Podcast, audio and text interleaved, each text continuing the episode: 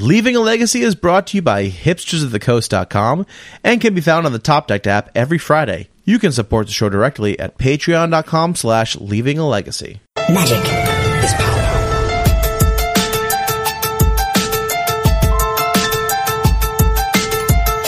Ping pong balls, Jerry. Ping pong balls.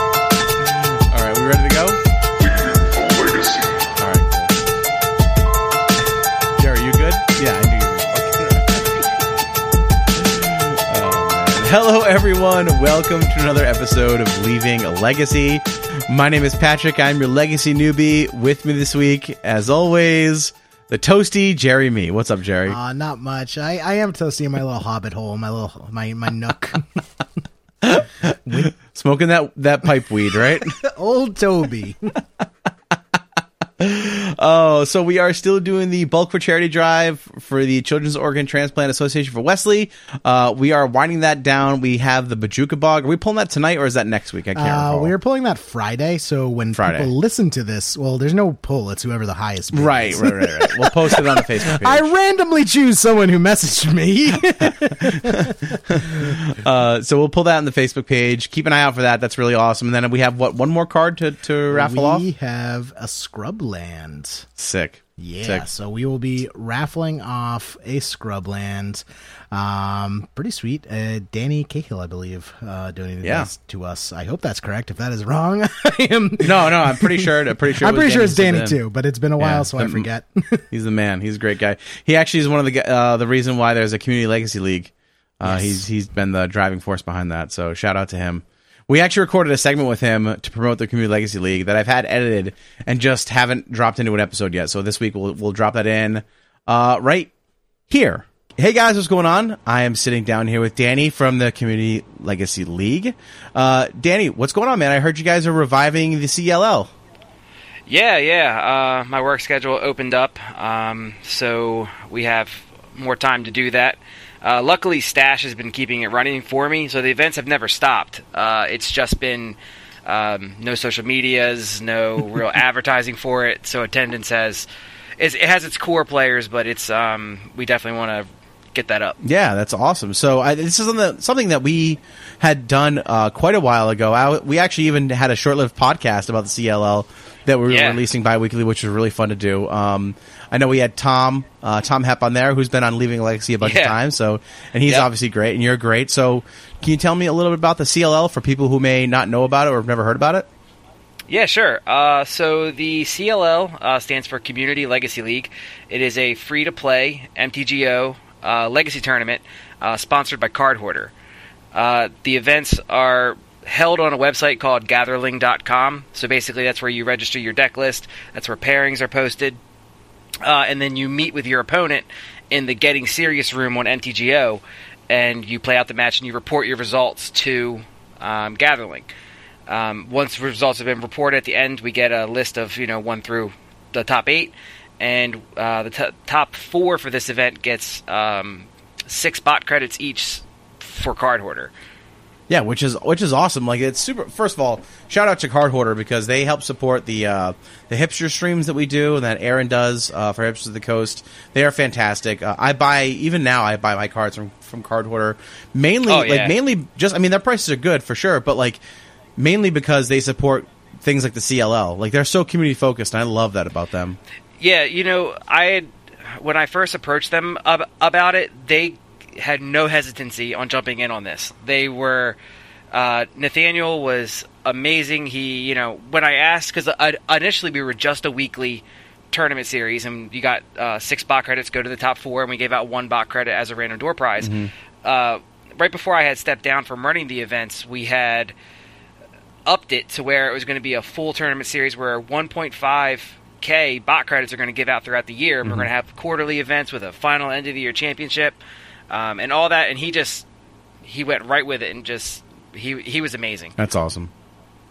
Yeah, that's great. I think the first time I really got a chance to step into playing on Magic Online was through the CLL, and I even streamed usually when I did the league, which was really fun too. So generally, how many rounds is it? Is it round robin style and just cut to top 8 or cut to top 4? Yeah, so for the weekly events, there's no cut. It's just if there's between 8 and 12 players, we play 3 rounds. And if it's 12 or more players, we play 4 rounds. Cool. So it's very similar to like the F&M style. Yeah. So once the rounds are complete, top 4 get their prizes, typically within a week.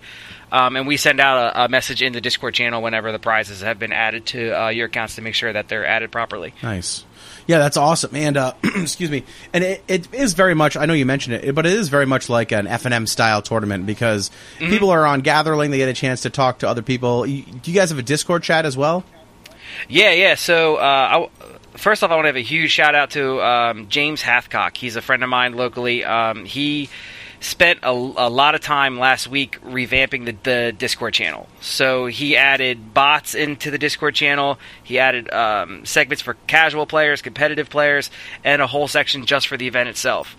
We now have 5 voice chat game rooms for your opponent. So you and your opponent can meet in the Discord channel and talk just like you would at the LGS. So what we're really trying to do is bring the LGS feel to MTGO. Yeah, that's awesome. It definitely had that feel when we played in it. There was always a nice rapport going with all the players, and it was super fun. So I think if people have free time on Wednesdays, when does this fire exactly? So we did change the time. It used to be 8:30 p.m. Now it's Wednesdays at 8 p.m. Gotcha. And then it just finishes whenever everyone's done their games. Yeah, that's great. What's the meta like? Just out of curiosity. So most recently with the bannings, and this is actually why I was very excited to get back into this. Legacy seems to have been revived. I think the first event after the bannings we saw some. I think there's like 2 Reanimator players. There's 2 Miracles players. There was an Infect player. There's a bunch of random decks. There was a Manaless Dredge player. Mm-hmm. I think the meta is interesting because people don't feel the pressure to go 5-0 in a league. Sure. So they bring the deck that they love the most. Yeah. So we see a lot of players who have their one deck on MTGO, and that's what they play every single week. And they change their sideboards for the expected meta, and it has a nice feel to it. That's awesome. Yeah, I really appreciate that about the event. And like I said, it was always really fun to play in. I think if I have some free time on Wednesdays, I would definitely jump in one or two just to say hi to the guys and see how the crew's doing over there. Yeah. And we opened up the Discord channel to not just people who play in the league. Mm-hmm. We opened it up to what we're trying to do is if you're looking for any type of game on MTGO. Where you want it to be, like you want a playtest partner for Legacy or Pauper or Modern or Commander or anything. What we want to do is make the Discord a place where you go in and say, hey, I'm looking for a game, looking for a Commander pod, whatever. People will respond. You meet on MTGO, play your games and have fun. So what we're trying to do is really bring like a community feel to MTGO, because MTGO sometimes feels kind of distant. Very much so, yeah. There's not a lot of chat going on in there, and even then, you don't really put a face to the name, so it's nice to be able to know the people you're playing with. Right. Yeah, that's awesome, man. Well, we will definitely leave the link for the Discord in the show notes tonight, and also we'll have the Gatherling website if you want to shoot that my way. And is there anything else you want to tell the listeners before we get out of here? Yeah, you can find the Legacy League on Twitter at MTG Legacy League. You can find us on Facebook at facebook.com/Community Legacy League, and I'll be posting on Reddit more frequently about when the events are going to be happening. So hopefully we can get the word out and get people in. Yeah. And if you do have any questions, feel free to message any one of those sites or the Discord channel, and we'll be more than happy to answer anything for you and get you all set up. Awesome. Well, Danny, thanks so much for coming on and spreading the good word, man. Yeah, thank you so much for having me, Pat. Really, really, really appreciate it. Yeah, you got it, man. All right, so we're going to get back to the episode, and we'll catch you guys next time. So welcome back. All right, well, we are going to get into 5 Color Humans today. We have a special guest on the show, Eddie Zamora. What's going on, Eddie? How you doing? Hey, Pat. How's it going? Hey, Jeremy. Hey. We're doing... God, I thought you guys were forgetting me. No. We're doing great. It's usually my job. Yeah, usually Jerry does introduce the guests. How's it going, guys? Thanks for having me on. Yeah, thanks for coming on. We know you're fighting a bit of a head cold, so we appreciate you powering through it to be with us this week. Yeah, no problem. I mean, as long as I don't sound too stuffy, I think I'm okay. No, you sound great, man. We actually, you were requested by a few listeners, so I'm really glad to have you on. A lot of people are excited about this five-color humans deck that you've really kind of been the driving force behind. Is that correct?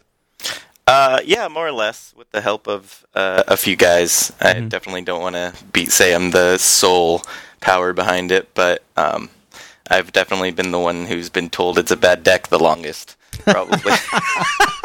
That is a good way to put it. I didn't invent the deck. I've just been told to stop it for the longest time. Well, can you tell us, before we get into the deck in earnest, can you tell us a little bit about yourself, kind of where you're from, your background with Magic, and when you started playing, all that stuff? All that fun kind of biographical stuff that people are interested in. I'm from Orange County, California, the beautiful suburbs of Los Angeles. And I started playing Magic at M13, roughly. I think Return to Ravnica was my first Standard set. Played Standard and got into Modern about a year into playing Magic. Somebody just sold me a fully built Affinity deck for a really good price, and was pretty into Modern for a long time, until a bunch of friends started badgering me to build Legacy, which I refused to for so long because it's such an expensive format. But I built Elves as my first Legacy deck, which was just the easiest deck, right? You just turn things sideways and win, obviously.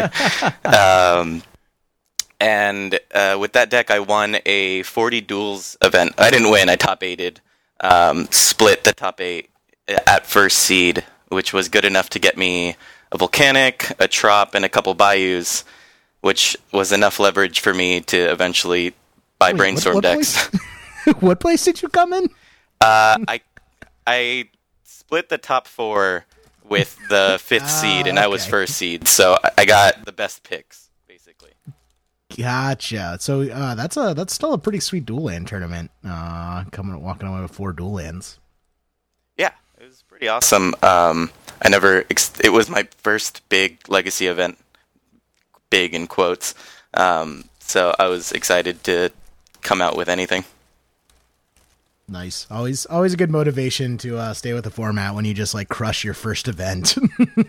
Yeah, it was kind of funny because I was playing with, I was hanging out with guys who have been playing Legacy for a long time, and it was cool to kind of be able to show them that, you know, not only is Elves okay, but I'm also not garbage as well. Take that. All right, and so let's talk a little bit about the humans deck. Can you tell us a little bit about kind of like the development of the deck?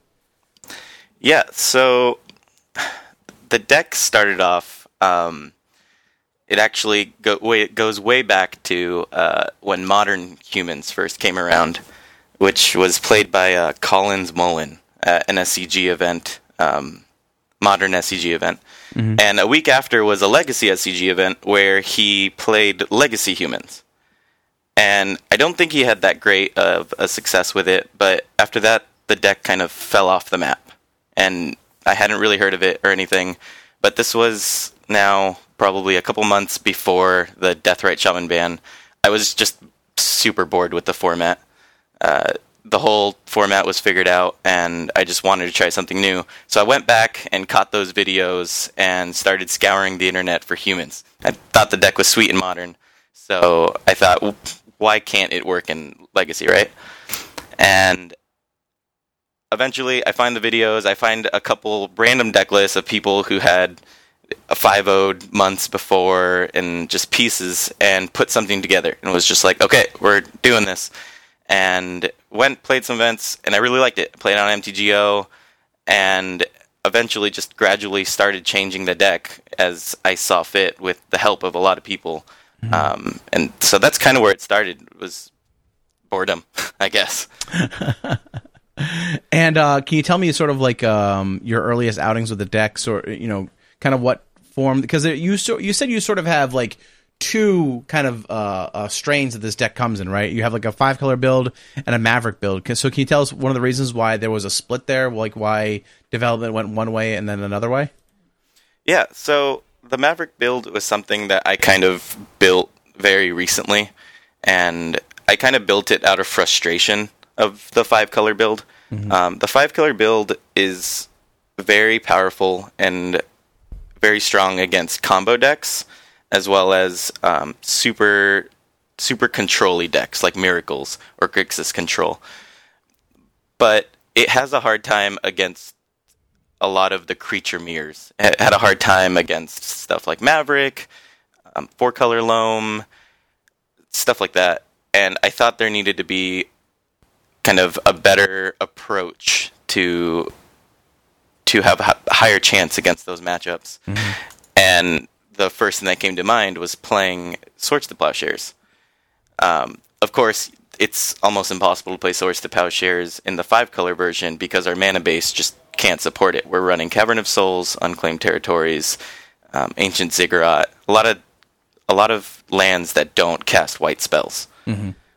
And so I kind of just put together this hodgepodge of Abzan-colored cards that contained lands that could cast actual spells, and that's kind of what came of it. And I added Swords to Plowshares, and I just wanted to be able to kill creatures, basically. Mm-hmm. I was already having a good enough time against all the combo decks, but when the format had turned into a very fair creature-based format with D&T and Eldrazi, I wanted a better way to attack it. And yeah, looking at your Maverick build, it does seem to have kind of that very hate-berry approach. For me, when I first saw it, Champion of the Parish was always a card that just screamed build around me.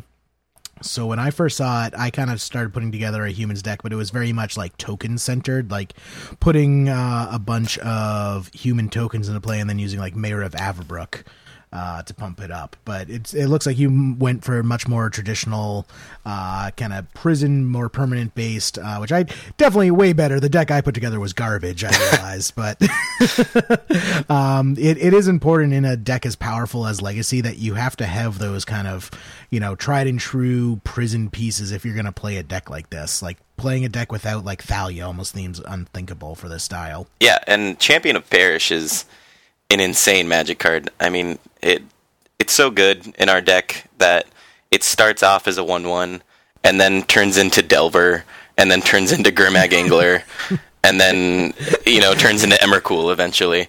It just gets bigger and bigger. And it's funny because the first iterations of the list, I wasn't playing Champions of the Parish.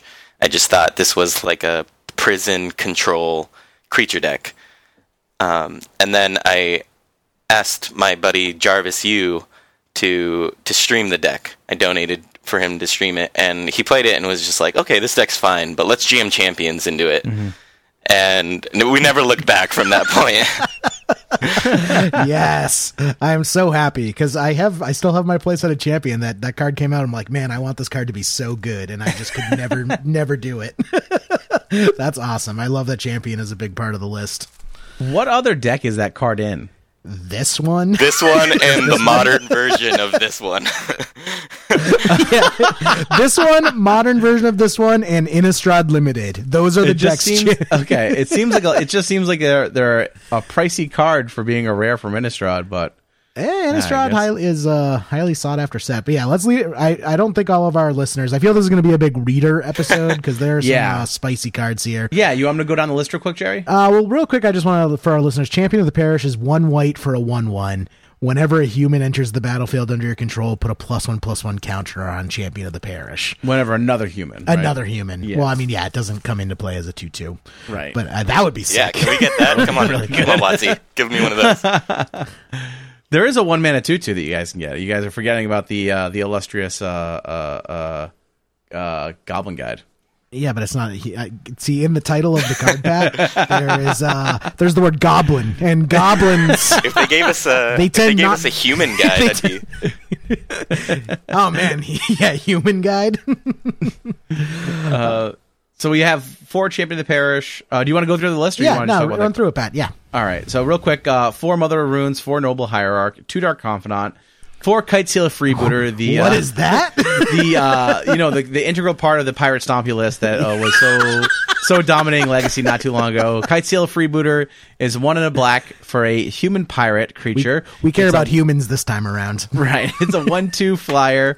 When it enters the battlefield, target opponent reveals his or her hand. You choose a non-creature, non-land card from it.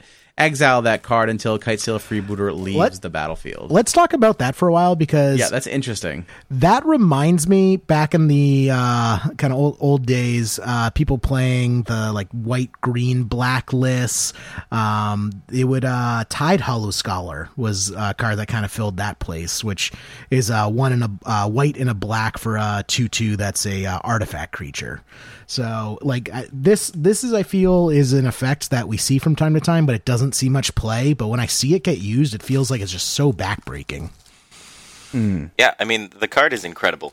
It's one of my favorite cards in the deck, and it just makes matchups that I think normally would be unwinnable, winnable, I guess. I mean, against the obvious combo decks, it's just great because it can take the combo pieces, but... where it really shines is in Stoneblade matchups, where otherwise they could just resolve a Jite and beat us down. It lets us actually grab their Jite after they find it with the Stoneforge Mystic, and just that plus Mother of Runes. Now that Jite is gone forever, it's the kind of one less thing we have to worry about. It's also something that's kind of cool against like a combo deck. So, you know, it's a deck that might not have a lot of removal for this card to begin with, so you're able to like essentially duress your Storm opponent or duress your Show and Tell opponent. It's kind of a neat little interaction you have there too, where they don't have a lot of ways to remove Kitesealer Freebooter on their own anyway. So it's kind of like a free duress on a 1/2 flyer. Yeah, which I think people always forget it's a flyer. Yeah, flying is really important. Yeah. It often is our reach. Especially with Noble Hierarchs, lets us get in those last bits of chip damage that we need over their blockers.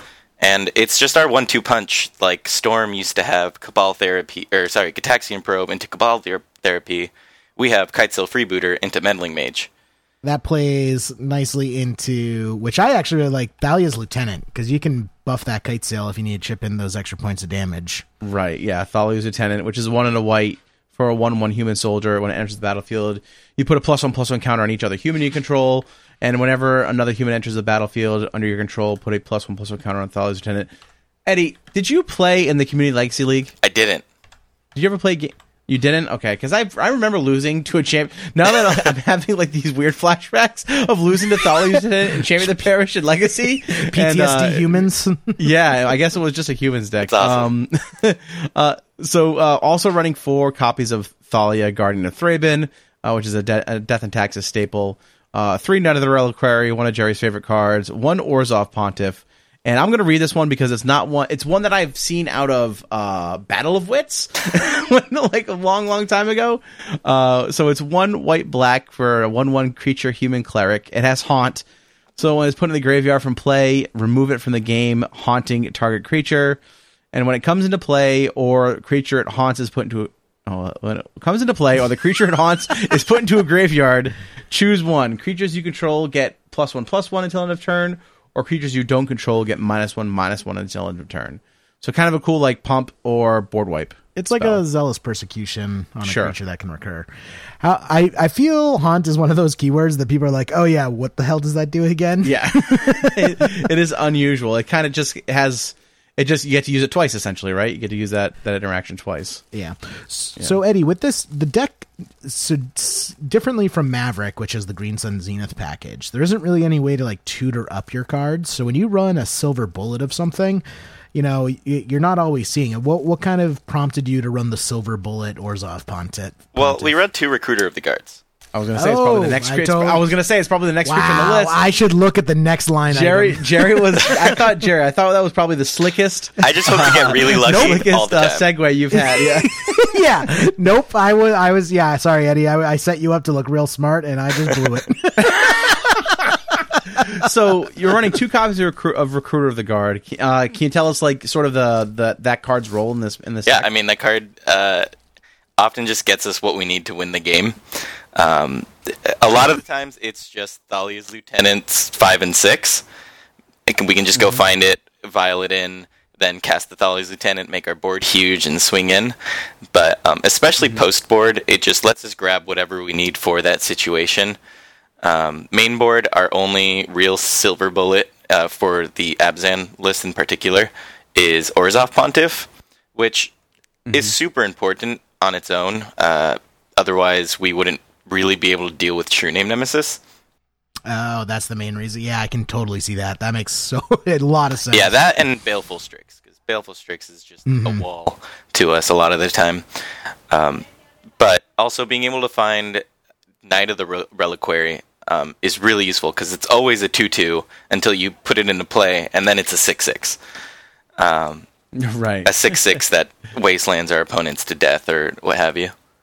Oh, yeah. That's slick. I hadn't thought of that interaction before. That Rukuru the Guard can just always, it's like tutor up a knight. Yeah, and like I said, post-board we have stuff like Palace Jailer, Sanctum Prelates, Fairy Macabre, which is a good one to grab against Reanimator and the likes.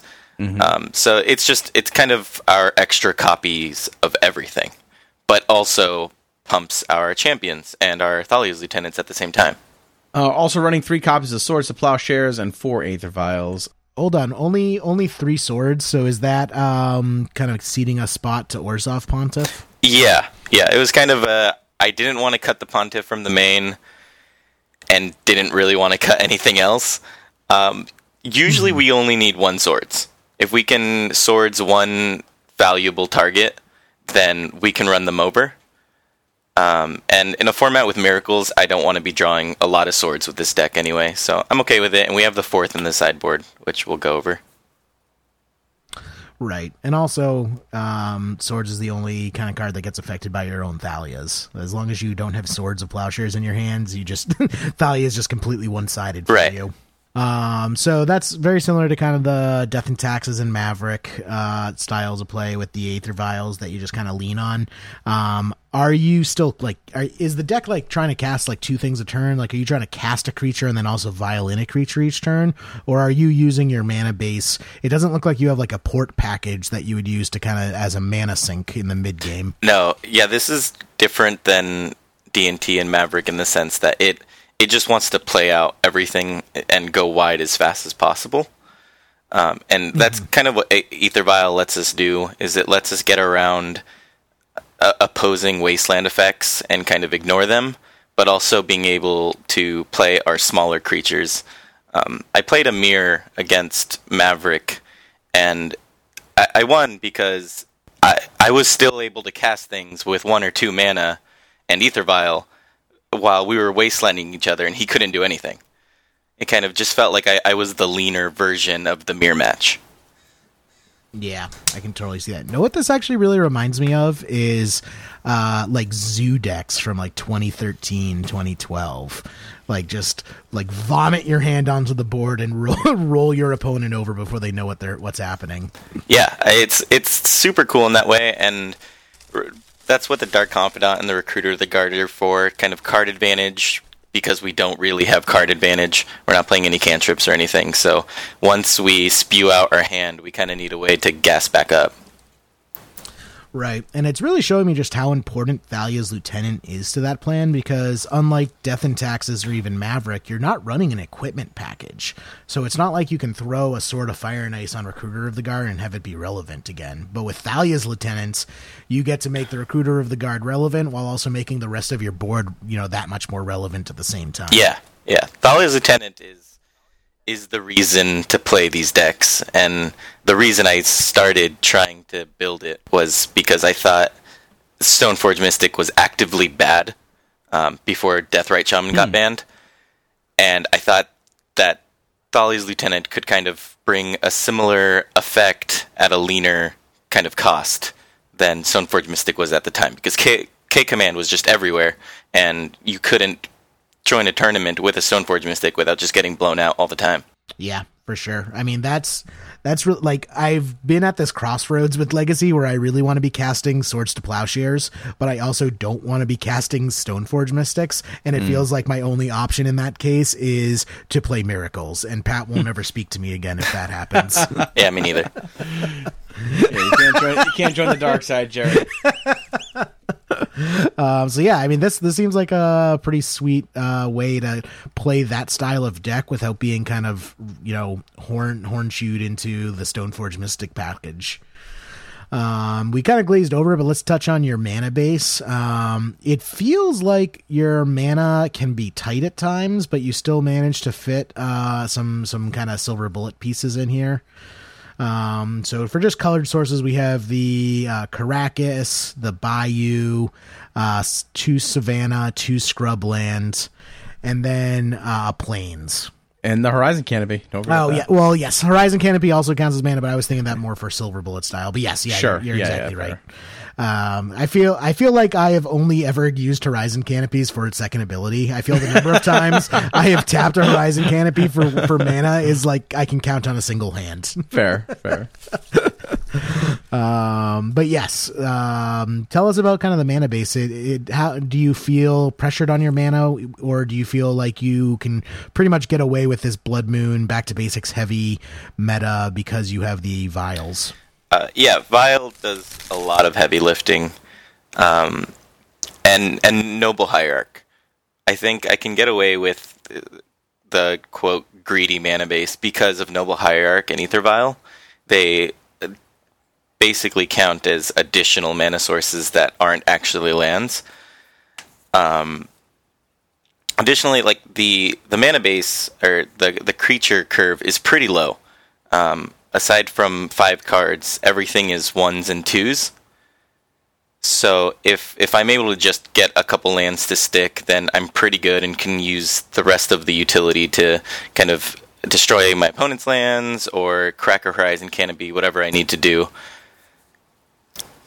Yeah, I mean, looking at the casting costs, you only have 4 cards total, 3 Knight of the Reliquary and the 1 Orzhov Pontiff, that use double mana. You know, Knight is green-white and Pontiff is white-black. Every other card in the deck only uses a single mana. Like, it's just 1 white or 1 green or 1 black, and then maybe some colorless stacked on. Yeah, and Cavern of Souls covers that across the board. Yes, so I wanted to talk about that. So in addition to the Aether Vials, I feel like you just don't, like, you are never getting anything countered. Like, Swords to Plowshare is basically the only thing that would ever get countered in your deck. Yeah, I really like sitting across the table from blue decks. Daze and Force of Will are basically just not cards I ever care about. Occasionally, I get got by a Daze, and that's fine, but... Yeah. Sorry. But a lot of the times my opponents just sit there with, you know, 4 or 5 cards in their hand, and I kite sail Freebooter, and it's just a bunch of counters, and I don't want to take any of them. I'm just like, okay, I'll take this Force of Will. That doesn't matter. Awesome. And then, so we already mentioned the Caracas. What I left off of that is your fetch lands. Only 4 Windswept Teeth, but you're not a Brainstorm deck, so you don't really ever want to shuffle your life. Like, is there ever a reason you want to shuffle this deck unless some weird interaction with it's your opponent? No, not really. It's the fetches are basically just there to make Knight bigger. Mm-hmm. Yeah, gotcha. I mean, I guess thinning is a thing people say, but I don't really rely on it for that. Didn't Jarvis come out with like an article where he talked about thinning, like it mathematically, it just doesn't actually matter? I thought that was like Frank Karsten. Doesn't he do that? Someone who's good at math. I can't remember. Someone's good at math. Whoever saw one of those guys who's good at math once wrote an article where he said the math doesn't add up. Case closed. Yeah. And also you got the 4 Wasteland to help make the Knight bigger, and also just because Wasteland's freaking amazing in Legacy. It's Legacy. Yeah, and Knight, having an active Knight to find Wastelands is even better. Right. Yeah, just tutor up a Wasteland and blow up a land. Let's talk about kind of the sideboard real quick before we move to the 5-color version, because I feel the 5-color version is very spice. We got one Bujukabog just as kind of like a Knight tutor I'm assuming. Then two, Surgical Extraction. Is Graveyard Decks kind of a trouble for you? Yeah, I really don't want to lose to Black Red Reanimator. That's a very annoying deck to lose to. And so I have to have some sort of turn zero interaction for that. Surgical, right, in particular also kind of plays double time against Miracles as well. I like to bring that in those matchups to get rid of a troubling removal spell like Terminus or Source to Plowshares, which basically make our hate bears twice as good once one of those is gone. True. Up next, you got the fourth, Swords to Plowshares, we talked about earlier. One Containment Priest, just because it's a human, that it's a hate bear that you can just tutor right up. And two Aethersworn Canonists for the combo matchup again. Aethersworn, I think people would be surprised that Aethersworn is a human. Just looking at Aethersworn, I always just think it's like an artifact like Veldekin or something like that. Yeah, I actually was pleasantly surprised when I found out it was a human. It's like, oh, sweet, even better. Aethersworn comes in a lot, I feel. I've been seeing a lot of Aethersworn Canonists lately. What are the matchups you're boarding it in for? The obvious ones are going to be like Storm, both Ant and TES. Can't say Tess or else I'll get in trouble. Yes, of course. Omniscience, I feel I see it all the time. Yeah, definitely going to bring it in against the Omni decks. And occasionally, depending how I'm feeling, I'll bring it in against Miracles. Just turns off their Snapcasters, makes their Mentors weaker. Nice. And then the card everyone wishes was a human but isn't, and I think some people think and are surprised to learn it's not. Gaddock Teeg, not a human, people. It's a Kithkin. Yeah, Gaddock Teeg is sweet. I if Gaddock Teeg were a human, everything would be complete. We'd be it was meant to be. But with this mana base, it's reliably castable. Right.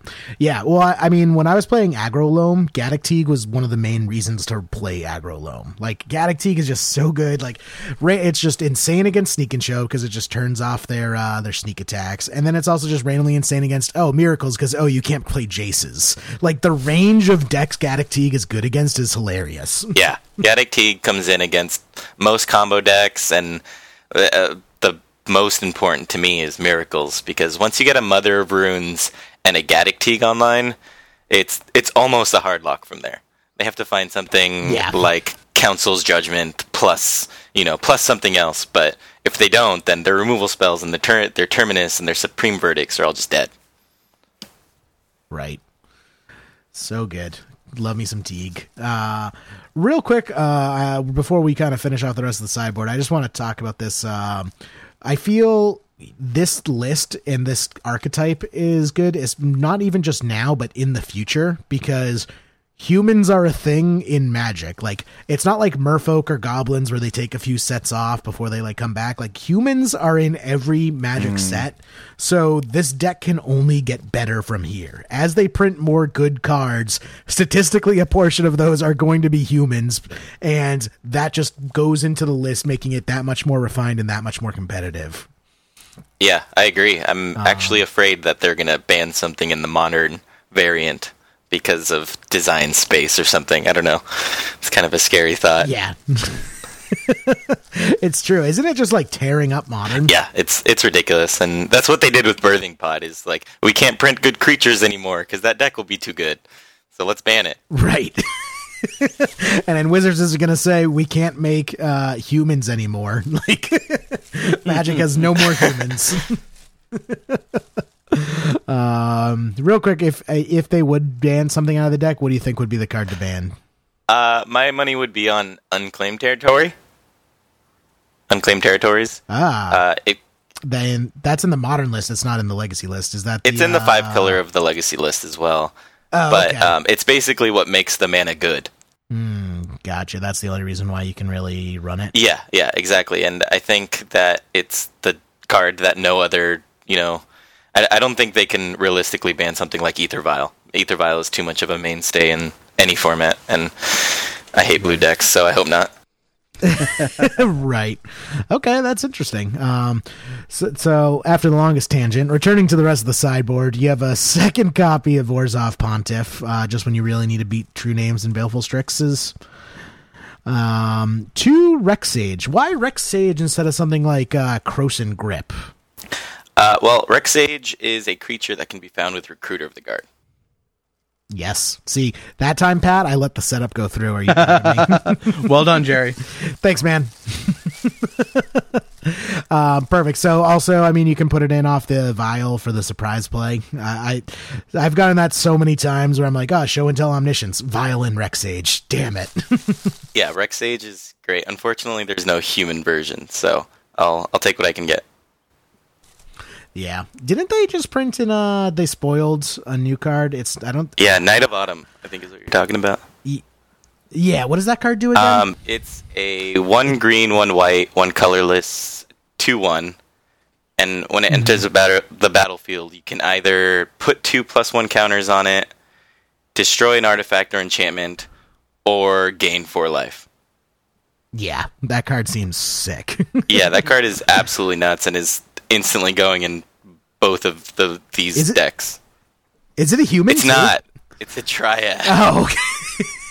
I was gonna say that is my point exactly. It's like, imagine if that was just a human. I think they made it a dryad so that it couldn't go in any good deck for free. Because I think when I looked at the art, I'm like, that doesn't really look like a dryad. Oh man. So Rex Sage, soon to be replaced. 2 Sanctum Prelate, also a human, looks like a ghost but it's a human. Yeah, that card is really good against combo. Yeah, that I don't want to talk about that card. I hate that's the guy that knocked me out of GP Richmond.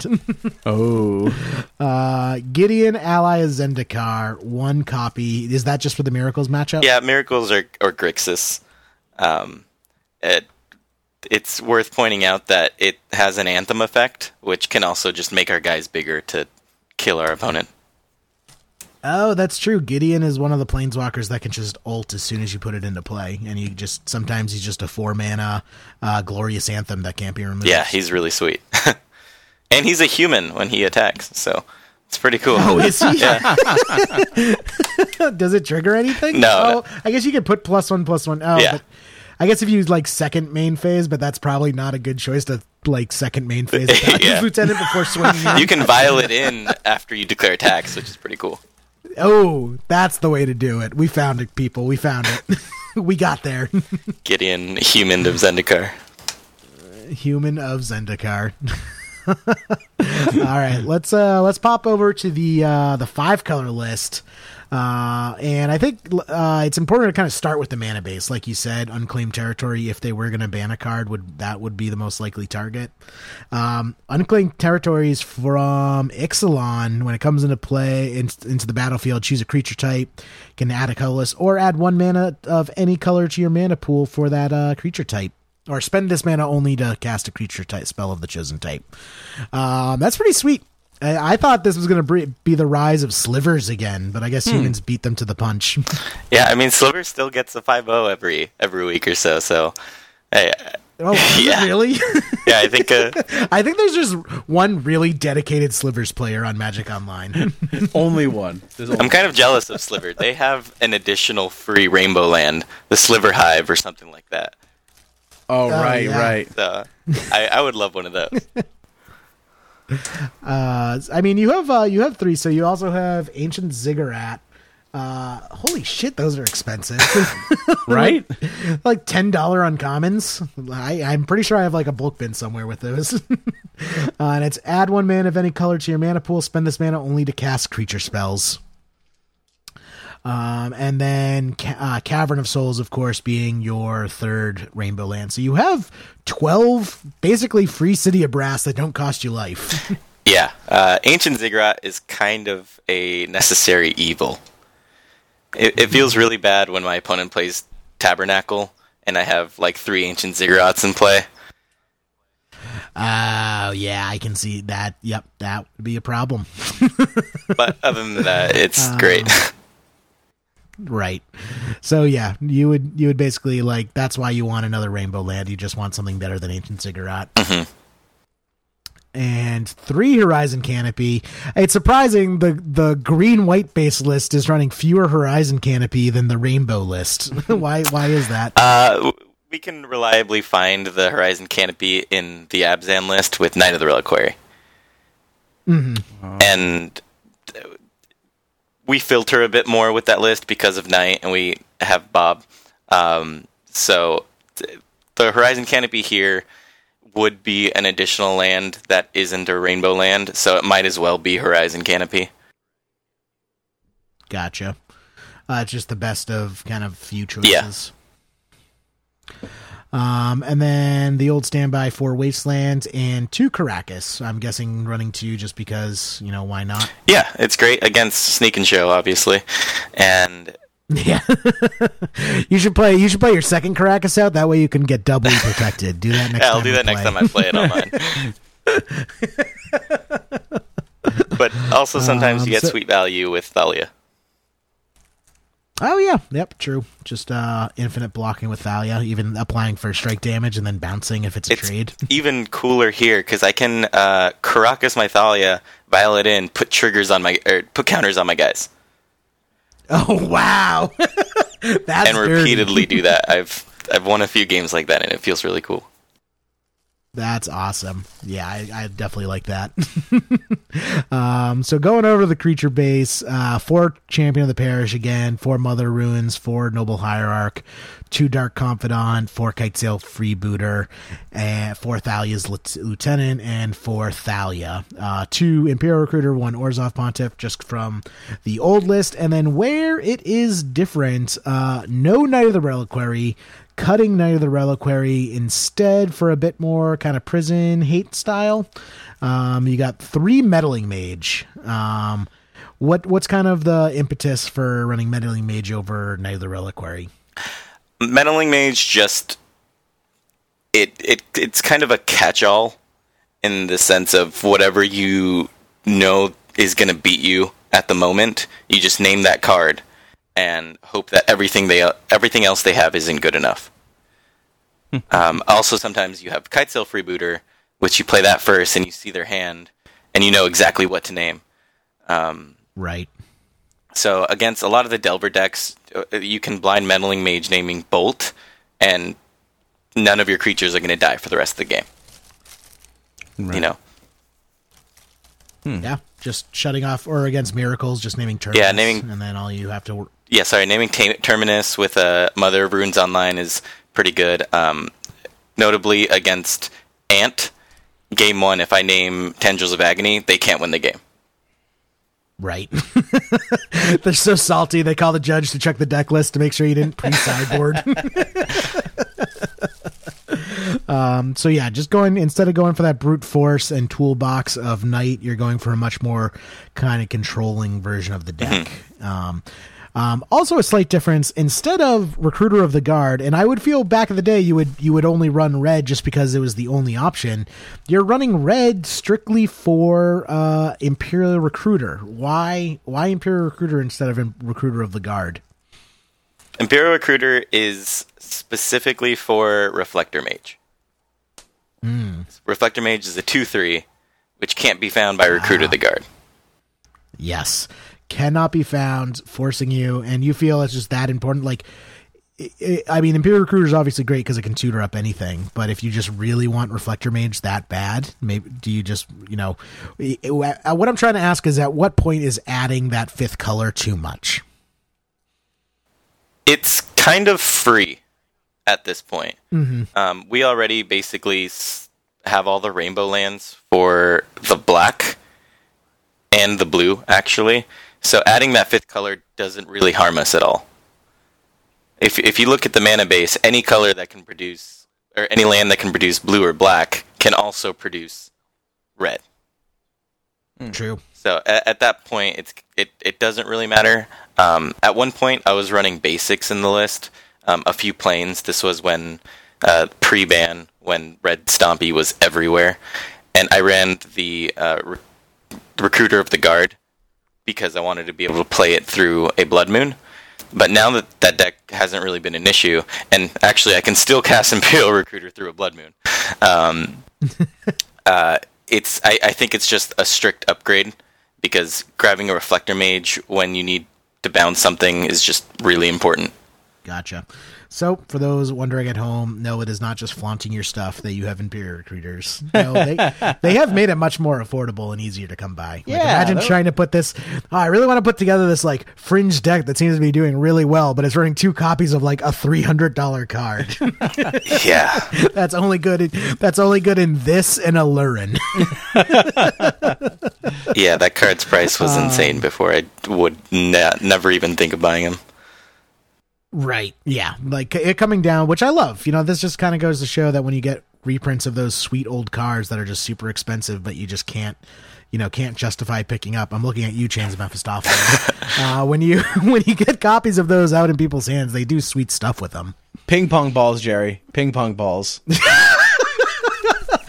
Are you just gonna slow feed your theory over the next like 20 episodes? I mean, yeah, people need to know about it. They need to keep it fresh in their mind. So Recruiter of the Guard, don't skimp on it. It is key to the deck's success and just, you know, making it as competitive as possible. The reason why, let's get to it. Reflector Mage, I saw a little bit of it in Legacy when it first came out, but then I felt like it just quickly disappeared. Like, people tried it out and they're like, it's not for me. Yeah, this card is really powerful. It's such a big tempo swing against decks like Delver or D&T, when you can actually target something. But in addition, it just helps our matchups against decks like Show and Tell, which would normally be very egregious. Makes our game ones winnable, because it's happened more times than not where they cast Show and Tell, and I put in a Reflector Mage in response to their Emrakul or their Gristlebrand, and just return it to their hand, and now they don't have any way to put it out, and I just have another body to kill them. See, but then, you know, pay 7, draw 7, but it's okay in this case, Pat.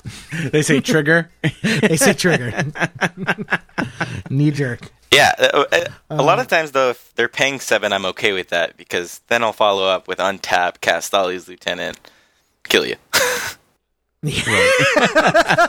why did I lose all that life? And then also a sweet card to put in off Show and Tell is Palace Jailer. Yeah, Palace Jailer is insane for all the same reasons as Reflector Mage, but also gives us an avenue to win against decks like Grixis Control and Miracles, where otherwise we would just be outgrinded. Right, that being the Monarch and just controlling an extra card, or drawing an extra card each turn, just really, I feel, lets you kind of stay in lockstep with those decks that would, you know, otherwise bury you in advantage. It also looks like the lead singer of Disturbed at Ren Fair. It even looks like he's holding like a microphone. Yeah. Wow. Totally. I'm just waiting to start like singing something. That's hilarious. Get some sweet altars made. What's to alter? He just needs the little things under his chin, you know? Draw like some fans in the background. It's pretty metal. Oh boy. So how did the two I guess let's cover the sideboard real quick. We got the two Surgical again, Containment Priest, one Aether Sworn Canonist, two Dismember. So no Swords to Plowshares in this list. When's Dismember coming in? Dismember's coming in against any creature deck. Delver, Four Color Loam, Maverick, D&T, yeah. Okay. Just if it has a target, you're boarding it in. Yeah, exactly. I just need some way to clear early creatures while I build my board. So why not run it main? Usually the Reflector Mage is good enough to do it main. To get the job done in the main board, or the main deck, sorry. But the Dismembers will come up against just anything we need extra against. Specifically, Eldrazi is the deck that comes to mind, where sometimes they just go off so fast that Reflector Mage is too slow, and Dismember will just help us buy time to get there. Then shoring up your graveyard matchup, you got two Fairy Macabre, one more Imperial Recruiter. So whenever I see lists like these and I copy them and I try and run them, I never know, like, when do you board in that extra Imperial Recruiter? Like, that I feel is one of the more difficult sideboarding decisions of the deck. Yeah, I tend to bring it in against very grindy matchups, and matchups where I just want more bodies. Miracles is an example of that, of it's, you know, it's two bodies for one, and also guarantees that I'll find my Palace Jailer every game. And also against D&T, because I always want to find Orzhov Pontiff against them, or Reclamation Sage. So I put the third one in there to make sure that I can hit my silver bullets, and hopefully that's enough to squeeze by lethal. And speaking of kind of sideboarding decisions, I feel looking at these lists are always so tight, it's so hard to decide what to board out in certain matchups. You know, do you find yourself shaving a lot, or do you find you're like slotting out entire sets of cards that are just not as relevant? Because I feel like your cards are almost relevant in such a wide range of matchups. Yeah, that's definitely one of the harder aspects, is deciding what cards are less impactful than other ones, even though all of them seem very impactful, I guess. A lot of the times, the go-to shave is Thalia's Lieutenant. If we need slots, then just making our guys bigger becomes less of a priority than locking them out is. Yeah, you're going more for the prison. You know, when you're boarding stuff in, it's answers, so you're going to be more of the control deck rather than the aggro deck, and Thalia's Lieutenant is pretty much just an aggro deck. Yeah. Or aggro card, I should say. Nice. And then, so also, we got 2 Rex Sage, 2 Sanctum Prelate, and then Venser, Shaper Savant. I love that card. Yeah, that card's super cute. Human Wizard, of course. Flash: when Venser, Shaper Savant enters the battlefield, return target spell or permanent to its owner's hand. It's a 2/blue/blue for a 2/2. That I feel I love, just, you know, vialing in a Venser, or just even casting a Venser as a counter spell, or and then just like its utility is so nice. Yeah, we're channeling our inner Joe Lissette here, and we want to kind of get fancy with Venser, Caracas, and Aether Vial. And kind of... Right. There are games that go really long against Miracles and Grixis Control, where that's a thing that happens a non-zero amount of times, where we're just bouncing everything they do and vialing it back the same turn. It's just the memes like, look at me, I'm the Miracles deck. Yeah. Awesome. So how did these two decks diverge? You know, are you kind of trading back and forth between the lists, or are you favoring one more than others right now?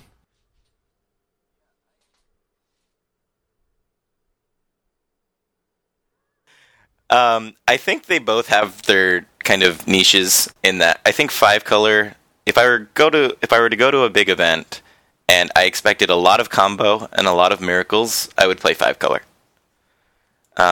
Otherwise, if I, you know, expected a lot of D&T and more grindy creature-based decks, then I would play the Abzan list. It just has a better way of kind of gumming up the board and running them over, versus the 5-color list. It can do that very well, but is also a little more fragile in that it's a very synergistic deck, where the Abzan list kind of has its own engine of Knight of the Reliquary. Knight of the Reliquary just gets big and wastelands you, sort of thing. Yeah. So it's kind of nice. I mean, you essentially have two decks in one. You know, for someone looking for kind of a flexible play style, kind of getting 80-ish, 90-ish cards, you have two decks here that you can, depending on what your predictions of the meta are, you can kind of tune for what your expected fields you're going to play, and kind of get the most bang for your buck with a limited set of cards. Yeah, and that's one of the bonuses to it, for sure. I think 5-color is the deck that I will continue to really keep the mainstay of the archetype. The Abzan version is good, and I'm going to keep playing it. But the 5-color just has so much play to it, and has so many different ways to build it. I mean, I showed you guys my latest build with the Dark Confidants, but that's, you know, 2 cards different from a build I was playing 2 weeks ago, which It's crazy the amount of configuration options there are. Yeah. Definitely seems like a sweet list. So would you recommend someone who's kind of newer to Legacy to pick it up? Because when we look at kind of the blue decks, this seems kind of a bargain in comparison. The 5-color list is 1,800 roughly based on MTG Goldfish prices. Yeah, I would absolutely recommend it to anybody who is interested in like going into Legacy for a somewhat more budget side of a cost. I think they're both very good decks. I think the archetype is great and something that wasn't explored nearly enough. And I think there's still a lot more to find in kind of this shell of a deck. Yeah, and also, I mean, considering it is such a competitive deck in Modern already, if you have the Modern list already, this is a pretty clean port. You know, just adding a couple key cards, and you have a Legacy deck from the Modern version. Yeah, I mean, that's one of the things that made it easy for me to start playing was I had the Modern deck and just was like, well, it's going to cost me another $100 to play this. I might as well. Right. I mean, that's not bad. I spent $100 and I got into Legacy. And so with it, for someone kind of picking this deck up, what would you say is the hardest thing that you learned, you know, right off the bat that just improved your play style? The first thing I would say is that it's not D&T. A lot of people kind of see this deck and they're like, oh, it's just 5-color Death and Taxes. And it's not. It's very different. It's much more, it's kind of Death and Taxes meets a Delver deck kind of play style, where sometimes you do lock your opponents and play that kind of game, but other times you kind of just go turn 1 Champion of the Parish, turn 2 Thali's Lieutenant, just get in a lot of damage, and leverage the fact that a lot of decks play things like fetch lands and stuff like that that do damage to themselves. Yeah. I mean, also I can see this deck, you know, sometimes game one, you just get them. Like, you just roll them like, you know, just go Champion of the Parish into, like, Mother of Ruins, Noble Hierarch, and you just run them over. And they don't they think you're, like, this super aggro deck, and then game two comes along and you just prison them out. Yeah, exactly. And the deck has a ton of micro interactions, and sometimes not very straightforward sequencing. So that's one thing I would say to keep in mind is it's not always right to play Champion of the Parish on turn 1. It's not always right to play Mother of Runes on turn 1. It's very contextual and on what's going on, I guess, against what you're playing against, or whether you're on the play or the draw kind of thing. Okay, yeah. Well, let's say you're on the draw and you see your opponent go Island Preordain. You know, what are you preferring as your turn 1 drop compared to, you know, a deck that goes like Mountain Lightning Bolt your face? Yeah, so at that point, I would probably assume like Sneak and Show or Miracles, and I would want to get fast mana. So Noble Hierarch would probably be where I'd want to start there if I didn't have an Aether Vial. Aether Vial is almost always the turn 1 play, for what it's worth. Right. Yeah. If you have Aether Vial, play an Aether Vial.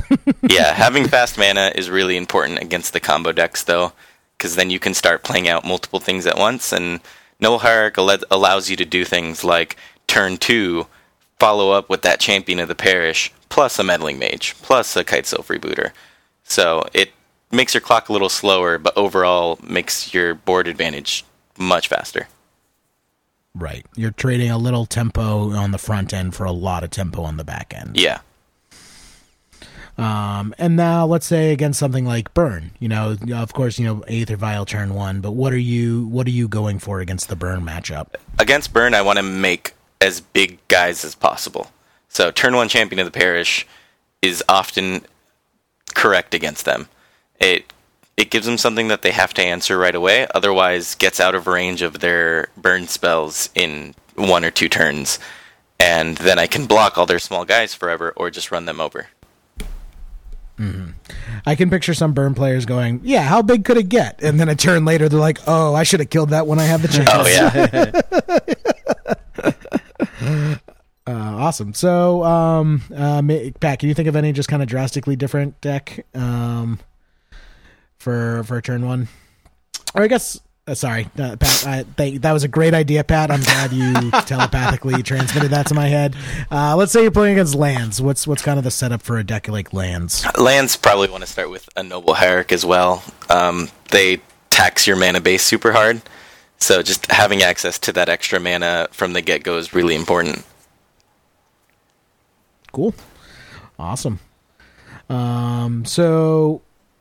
Blue, 5-color humans. Do you think you're going to see more of this? Is this a trend waiting to take off? I think it's starting to. I'm getting a lot of feedback from a lot of different members of the community from it recently. Most notably, Cedric Phillips played it. Yeah, he was on it at... Sorry, not to interrupt, but I actually was with a group of people that was talking, and Cedric came over and he was saying how he was running 5-color humans, and I'm like, oh, really? Yeah, so that was pretty sweet and validating that, you know, someone of his stature, I guess, is playing this random list that I put together. Mm. Yeah, so, I mean, that's actually so... Of the several people that requested we have you on, Eddie, a few of them were even like, yo, Eddie made this deck. Make sure he gets credit before it gets his, like, that was a major concern as well. Like, make sure he gets his due for creating this deck. I appreciate that. So yeah, the 5-color humans, I guess, for our listeners who don't necessarily want to sleeve up some human action, what's kind of the best way to combat the deck? Oh man, cast a lot of Terminus. Tell us how to beat you, Eddie. Yeah. Yeah. So Terminus is a big trouble. Terminus is really good. Really, really fast combo. Usually if I see a turn 1 Elvish Spirit Guide, I just feel really bad all the time. Turbo Deaths is pretty egregious. And Moonstompy is also a very rough matchup. Luckily, both those decks have kind of gone down on the wayside, but they're still decks I don't want to see across the table from me. Mm-hmm. Mm. So what you're saying is you're the guy who gives Charbelcher players hope. Yeah, exactly. Come to me if you want to feel good. It's like, oh, how does Belcher end up in top 8? Oh, he played Eddie 8 rounds. Stoneblade decks also aren't great. If they can get a pretty early True Name with a Jite attached, it's really hard to come back from that. Hmm. True. So I guess if Wizards was going to print just any card, if you say this is the old days and you got to design your own card, and you could make any card you wanted for the humans list, what would you make to just kind of put humans just completely over the edge? I think I would take the card that they just printed, Night of Autumn, and just slap human on that. That's all we want, Wizards. Just give it to us. That would be ideal. In every case, I would just jam 4 of that card in the main board and call it a day. Sick. Awesome. So are you playing in any large events coming up? Are we going to see this show up in any big lists? I don't think there are any huge legacy events coming up in my area. I played like a Staples tournament a couple weeks ago and top-4'd that with the Abzan list.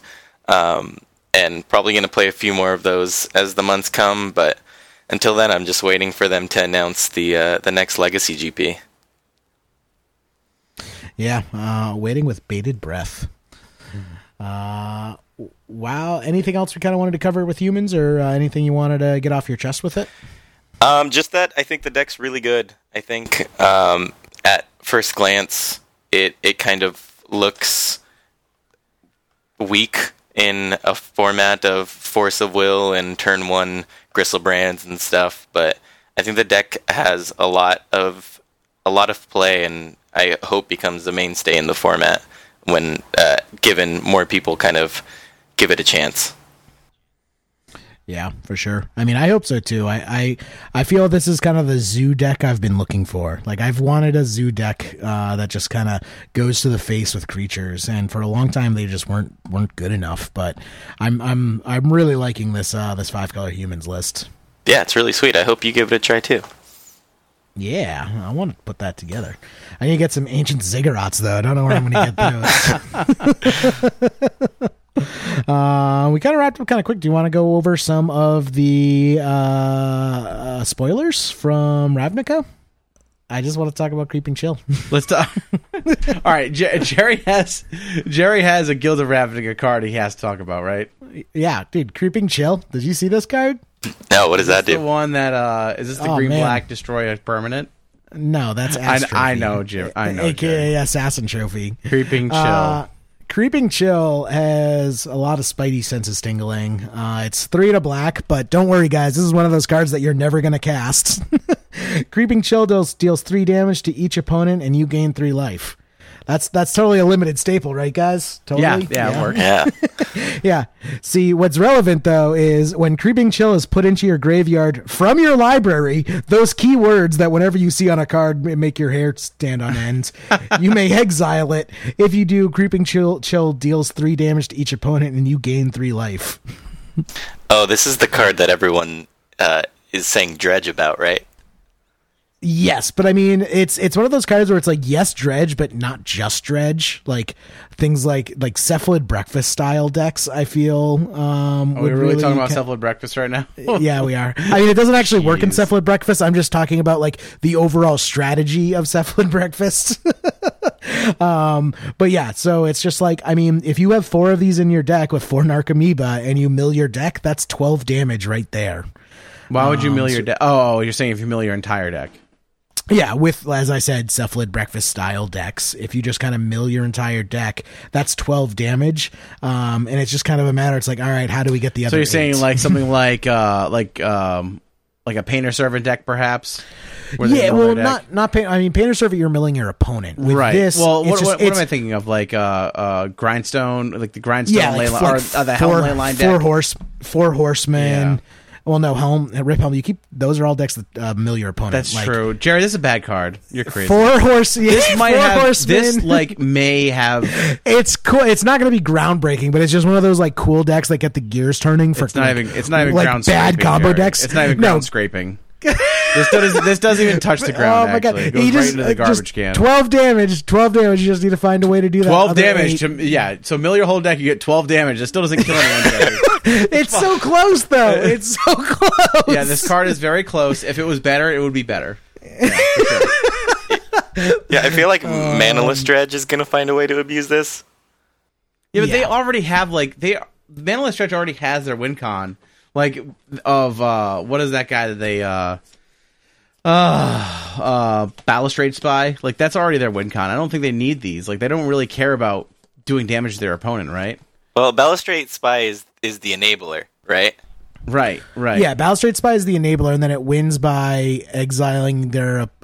no, it's Laboratory Maniac. That's what I'm thinking of. Yeah, it gets Laboratory Maniac, and then you on your next turn you draw. But the problem with that is if Laboratory Maniac gets removed, you then lose on your turn. Right. So this is a way for decks like those to just kill their opponents in the mill step and without exposing yourself. Like you just need a way to deal 8 more damage. And I feel people are like scouring Gatherer like backlogs looking for old cards that who had been unplayable for the longest time, but when paired with this, it deals 20 damage by milling your deck. Bump in the night.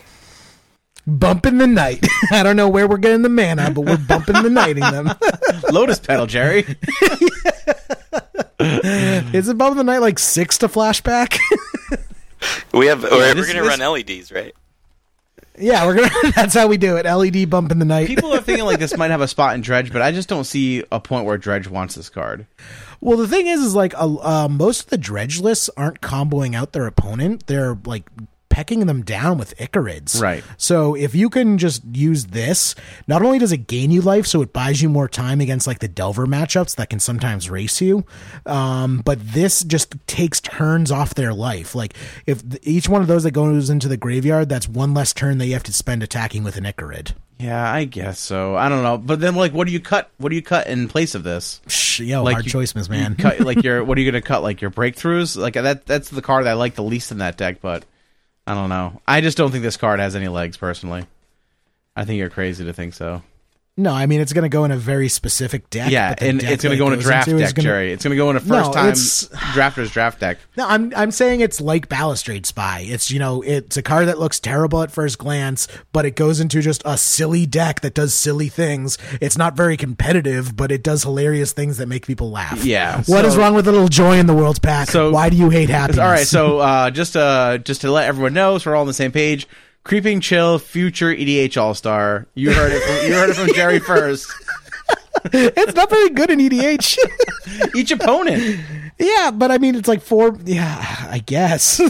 I was really just joking. I was trying to think of the least significant format for it to have a place in, and that's all I could think of. Oh, EDH. Man, Creeping Chill, man. I would have said Tiny Chill. Leaders, but it's 4CMC.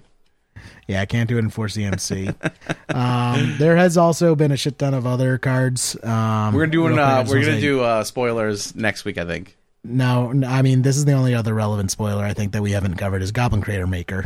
Goblin Crater Maker. Yeah, make goblins great again. We've been talking about it for a while. Goblins need some love, and Watsy listened. Goblin Crater Maker, 1 and a red for a 2/2, and it's pay 1, sacrifice Goblin Crater Maker to either do 2 damage to target creature or destroy target colorless non-land permanent. Yeah, kills Karn. When I first read that card, I thought it was sacrifice any goblin, and I almost lost my shit. That would have been really good. Yeah, sacrifice any goblin would be insane. This is a nice way to take care of a chalice. Yeah, it takes care of a chalice, but it's also like people pointed out is like, how big is the crater if it can take out an Emrakul? Well, you can't destroy Emrakul, right? Yeah, you can. I thought Emrakul was indestructible. No, it is protection from colored spells. You're thinking of Ulamog. Oh. Yeah. Oh, okay. Emrakul can very much be Goblin Crater Maker. It is a big freaking crater. Well, he's got a lot of bombs, so. I also just noticed he has a black cat with him. That's probably bad luck. Well, yeah, that's probably why you have to sacrifice Goblin Crater Maker to make this happen. It's true. I love the flavor of this card because a kid looks at this card and is like, oh, look at a cool goblin with a big backpack. And then you take a step back and think about the flavor, and it's like, this guy is a suicide bomber. Yes, that's exactly what he is. That is what this card is, yep. Which is kind of messed up if you think about it. I love it. But yeah, no, just like the versatility of this card's huge. It kills Delver of Secrets, which is big. And then it's also just an answer for everything from an Aether Vial, Chalice of the Void, Batterskull, all the way up to Emrakul. Mm-hmm. So yeah, I think we're going to definitely see Goblin Crater Maker show up in Goblin's list. And I wouldn't be surprised if this trend keeps up, if we start seeing Goblins putting up more results. I've already been noticing it showing up in 5-0 leagues, and I've also been seeing it make more appearances and place higher in locals. That's because Legacy isn't a great place right now. It is. Legacy isn't a great place right now. Speaking of Legacy being in a great place right now, we have the 40 Duel tournament coming up, Jerry. Are you backing out on me now? I'm not. I'm probably not going to be able to go. I found out today that we have a very important thing going on at work, and I could get the time off, but it would not look good. And also, like, I should. You go to this thing because otherwise my life is going to be a living hell afterwards. So I am. It pains me to say I don't think I'm going to be able to go to the 40 duels now. It just got dropped on me today. I know, man. I know. Hey, you backed out on me on Richmond. Yeah, but people expect me to back out because I actually have real life stuff that goes on. I have kids and a wife and a house and. You're living the life that I want to live, Jerry. You're unencumbered. I'm responsible, and it's not like my last job. You quit your last job to go to a GP with me. I know I did that, but that was because I hated my last job. Like, I actually like my job now, and I'm being a freaking responsible adult where I'm like, I could just like be pig-headed and just take it off anyways, but then everyone in the office would hate me, and it would not do well for office dynamics. Well, we will discuss what the plans are now. We do have Eternal Weekend coming up. I'm not going to Eternal Weekend. Fuck that. You might have to go to Eternal Weekend, Jerry. You're going to make me go to Eternal Weekend? I mean, yeah, I might have to. But man. The other tournament that we have coming up in November, which I'm really excited for, Saturday, November 17th, we are now announcing the second Leaving Legacy 2K at Gaming Etc. Doors open at 11 a.m. Player meeting starts at noon. It's a guaranteed 2K, $35 per entry, and it will, of course, scale up like all the other events do. I think the last one was was it 3.5K at Gaming Etc.? Yeah, last time it turned out to be a 3.5K guaranteed 2K. Guaranteed 2K. Scaling up. Yep. Scaling up to 5K though. I mean, if we get we have seating for like 400. Yeah. So 400 people show up, you know, we'll probably turn it into 10K. Like an 8 or 9. Yeah. Exactly. We will get the actual numbers on the thing. I think like the magic number is like 200 to make it a 5K.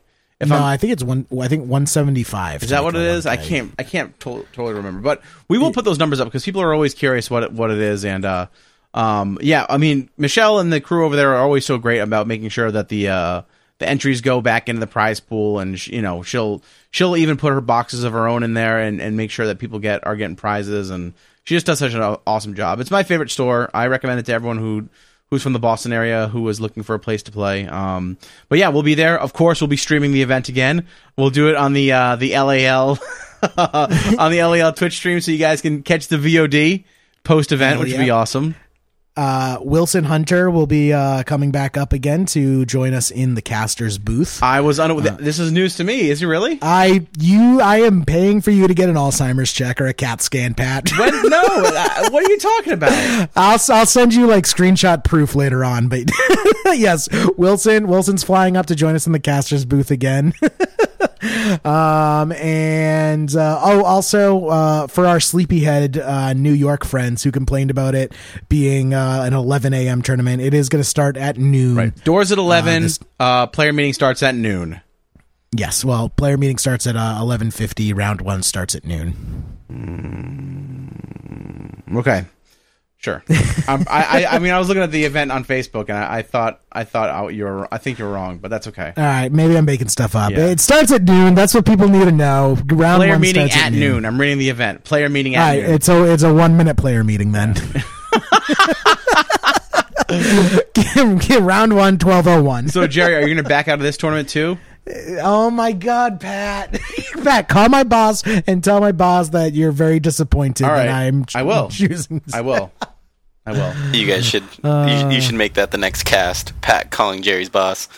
It's like a crank yankers call. That'd be great. Yeah. So that's gonna be really great. I'm really excited to stream it again.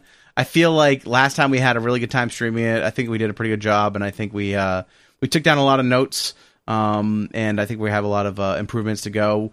Hopefully, we'll be using the Cardboard Live extension again, which was so cool. What's that? We will be using the Cardboard Live. Yeah. So you're talking about this chat, man. I'm not part of this chat. So whatever chat you're in where you're talking to Wilson, will you please include me in the chat, because I was not part of this chat. It's the chat with me, Wilson, and a cardboard cutout of you. It seriously is. It seriously is. Tell him that is not the meaning of Cardboard Live. But yeah, I'm super excited. Wilson is such a good guy. It was great to meet him last time. It's gonna be so much fun, and I'm actually also designing a trophy for this event. So the winner will be taking home the LAL trophy, and I might see if I can find a rock, and I'll write for the first trophy for Bryant. We'll give that to him. I'll find like a give rock. Give him a rock and a rock in a cage. Yeah, I'll write it in Sharpie for him. Just paint leaving a legacy. I was gonna write LAL win. That's it. I'm not gonna do the whole thing. But yeah, it should be awesome. If you guys have questions or comments, let us know. I will put the link for the event in the show notes. But it's Saturday, November 17th. It's the week before Thanksgiving, correct? So we shouldn't run into any issues with the holidays. It should be awesome. So definitely check it out. Yeah, we tried to find the perfect date to have this, but God, the calendar is actually packed with just Thank goodness we had Michelle too, because we picked days where there was store championships going, or state things or whatever. It was we picked a day that was there's a PTQ. Yeah, I don't want to do it then. And there was regionals or something. Like, I don't know. Yeah. There was a bunch of stuff. So we picked a date where we think there is the least amount of conflict. So just come to the event, man. It's gonna be a good time. And of course, afterwards we'll be doing a big LAL dinner at a local restaurant. Where only a select few will be invited, and by select few we mean the entire tournament, so it'll be a good time. Well, I mean, yeah, I'm in charge of inviting him. Yeah, Jerry's in charge of inviting him. So basically, your paid entry into the event will come with a ticket to dinner. Yeah, top 8 actually gets seats. Everyone else is standing room only. Awesome. Well, I can't wait for that. Man, that sounds great. So I wish I wasn't on the other side of the country. Yeah, sadly, yeah. But before we get out of here, Eddie, we like to do scoops and poops. So I'm going to let Jerry go first. But we like to scoop in people, you know, kind of like shout outs. And then also if we have some bad beats we want to talk about, those would be our poops for the week. So, Jerry, who are you scooping in this week, man? For scoots, I mean, scooping in Eddie. Thanks for coming on and talking about some sweet humans action with us. All right, Jerry, with the immediate cop out. I don't like that move, but all right. I like the Jerry. Scooping in our guest is like such a weak move, but sure, go ahead. Wow. Beta cuck. Wow. I don't like this whole Alex Jones thing, Pat. It's not cool. I think I want to be the Alex Jones of magic, but you're not like. No, and the best part is that I'm not like. But people don't know that. No, like people just hear you, and they're just gonna think you're the Alex Jones of magic. Like not. Oh man! All right, I'm yeah. So those are my scoops. Yep, that's pretty much it. Any poops? Man, I'm gonna poop. No, I got nothing, right, man. Good, it's a week. How about you, Eddie? Who do you want to scoop in the top 8 this week? I want to scoop in the humans chat, the legacy humans chat. Those guys for talking the deck with me for so long. And is this a Facebook chat or a Discord chat or? Yes, both of those. Okay. I thought you were messing with me at first. Yeah, no, it's both of those, so anybody who wants to join can. And also Max Gilmore for letting me badger him with bad ideas for months and months and months. Awesome. Nice, yeah. We just had Max on a couple weeks ago, actually. Did we? Yeah. I'm just kidding. Pat, I am... Your memory is concerning. My memory is hot garbage. How about any poops, Eddie? You got any poops this week? Poops on being sick. Because it sucks. Yeah. Take some turmeric. It'll help you out. Yeah, I'll think do that. I think I've heard that before. Or ginger. Maybe ginger, garlic. Whiskey. I hear whiskey goes great. Ooh, I'll do that. Ooh, I do like some whiskey. All right, well, I'm going to scoop in Stephen Long. Stephen Long is our newest patron member on our Patreon in our Patreon family. If you guys want to join the Patreon family, you can visit patreon.com/leavingalegacy. The Patreon family is going to bring me into my poop for the week, and my poop is the United States Postal Service. I went to my local post office today. I had 4 envelopes of stuff that I was going to mail Saturday, but I knew that the international stuff would take me a long time. I didn't have time to do it before work on Saturday, so I got out of work today, went right to the post office, and I spent about 45 to 50 minutes mailing out 4 international envelopes. And international, let me tell you what the problem is with shipping stuff internationally is that they want you got to fill out a customs form, right? Which is already a pain in the ass because I wrote the address on the package. Now they want the address in the customs form, and then she also has to write the address in the computer for the tag that gets stuck to the package. I don't know why they need those things like written down 3 times, but it's done. But I also have to like put a value for the things that are in the thing. So how do I put a value on a signed charging badger? It's priceless. I can't put a price on that. What you got to do is do $9,999.99 to flag that structured payment clause that'll just like get everything searched. And you know what the best part is I'm pretty sure that in some countries the people who are receiving the items have to pay taxes on what's coming in. So I have to put a number that doesn't seem suspiciously low, but also won't like tax our patrons who are like so awesome and patient to begin with. But anyway, why did you mark this charging badger as $3,000? It's not even a foil. So it's signed. Yeah, so thank you to everyone. I know, I did like a test run of 2 of the playmats that went out last week, and he got them within like 4 days, which was crazy because it was going to like Norway, I think. But I sent out a bunch of stuff today. Everything else went out Saturday, so I think I have like 3 or 4 more domestic things to send out this week, which will go out tomorrow. People that got back to me late on the Patreon page, but I've had a ton of fun sending out the rewards. We have some really cool new things that if you're a patron, you'll be able to see on the Patreon page. Some new tokens we're working on that are coming out really, really cool, so I'm excited for those. But keep in touch with that, you know. And like I said, if you want to support the show, you can find us on patreon.com/leavingalegacy. You can find me at Pat Uglow on Twitter. Find Jerry at JME3RD. How about you, Eddie? Do you have a Twitter? Do you tweet at all? I just created a Twitter like 2 days ago. Sick. Be one of Eddie's first followers. Say you were there at the beginning. Yeah, you were here when it all started, Pat. Are you Eddie Zamora? No, I'm at Yo. That's a TV host and Miami Cuban living in Los Angeles. Yeah, that's me. You should be that Eddie Zamora, because it sounds like he's living a cool-ass life. How do you know it's not me? I mean, well, it could be. He's pretty buff, though. Like, I mean, is that you? Although he has, like, a pretty defined widow's peak. I don't really dig that, so. Definitely not me. Are you Eddie Zamora _ No. God damn it. Our listeners should follow these Eddies, too, yeah, though, just in case. I can tell you mine, because it's not even close to those. All right, yeah. You give, what's yours? At Yo Soy _easy. That makes sense. What was that, like, 90s song? It's like, it was a Kid Rock. It was like, you know, the song I'm thinking about. It was in Spanish. Just, you know, my name is stupid. No one knows what I'm talking about. Wait, you lost me at Kid Rock. YOSOYEZ. Nope, no one's listening. Our listeners know what I'm talking about. Our listeners know what I'm talking about. Someone message me what the song I'm thinking of right now. I'd really appreciate it. YOSOY _easy. Oh, _easy. Oh, I missed that part. Well, you can find them there. You can find the show. You can find the show on Hipsters. Find us on Top Deck app. You can find us on Facebook. Email dickpics, deckpics, leavinglegacy@hipstersofthecoast.com. I think that's it. Bye, guys.